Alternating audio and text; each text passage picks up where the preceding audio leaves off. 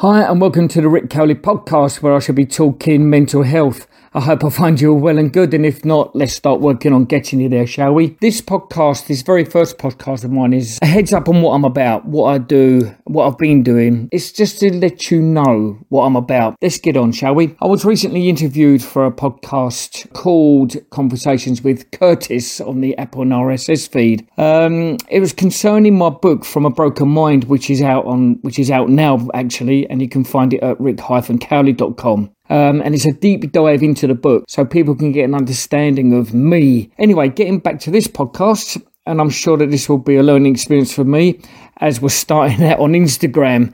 I only had 80 or so followers on Instagram at the time until one day I started receiving some disturbing messages. I was being trolled.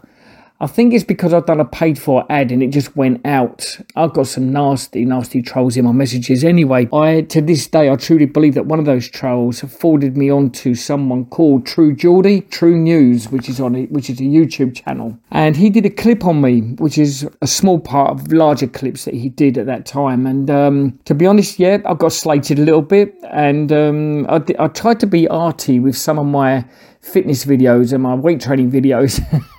and they were quite funny to be honest. And they're not they're not there now. I've taken them down. But yeah, to be fair though, he complimented me nicely at the end, saying that I mean well and that I'm out to motivate people and to help people if needed. So pay my Instagram uh, account a visit and from there I gained a lot more followers. To be honest, it was one night, one one Saturday night, I was alerted to the fact that I was on True Geordie because my follow count was just going up and up and up and up in front of my eyes. And from there, things turned around. I, I started helping people. I, I, had messages coming through. I can't talk to my family. I can't talk to my boss. I can't do this. Um, I, I need help. I'm contemplating this, and I was I found myself spending time talking to people that truly, honestly needed help.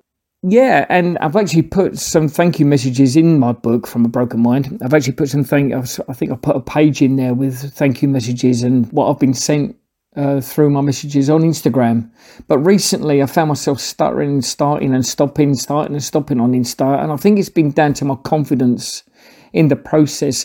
Now, you'd find that strange, wouldn't you? Especially knowing that I've helped people and I've had thank yous from people, but the actual interaction on Instagram is minimal. I don't get a lot of interaction on Instagram. There's not a lot of likes. And I think that's affected me a little bit, thinking people are not interested. So do I bother? And the answer to that question is yes, because now and again someone pops up. And I always said at the beginning, going on Instagram wasn't about making money. It wasn't about getting myself out there. It was, well, it was about getting myself out there. It wasn't about becoming famous. It was becoming someone for people to turn to, if you understand what I'm saying, yeah? Someone outside of their circle, someone who they can trust. We all have a circle of friends and colleagues, don't we, and family. We all have a little circle, but sometimes it takes someone from the outside to have an open mind and not use the same old analogy of, oh, you'll be all right, mate, chin up, you know, because that's not the answer.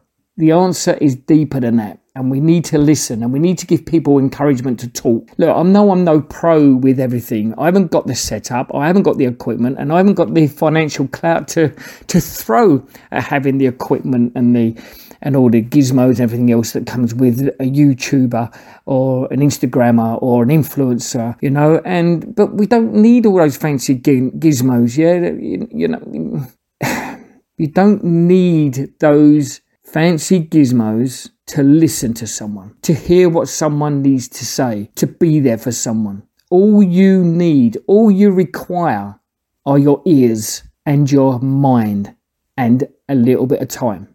That's all you need. The importance is being genuine and listening to what someone has to say. That is what is important. So, coming to the end of this third podcast, it's a very quick podcast. I don't want to go on and on and on and bore people. I just want you to get an idea of what I'm about. So I'll continue my journey onwards on social media. And if I can help someone, if I can help others along the way, then it can only be a good thing, can't it? And that is my aim. So look out for me on Insta, rick underscore cowley.com. Check the website out, rick-cowley.com. Until then, remember one thing. Be cool and go do stuff. Thank you for listening. I'm Rick Cowley. This is the Rick Cowley podcast. Thank you very much for listening.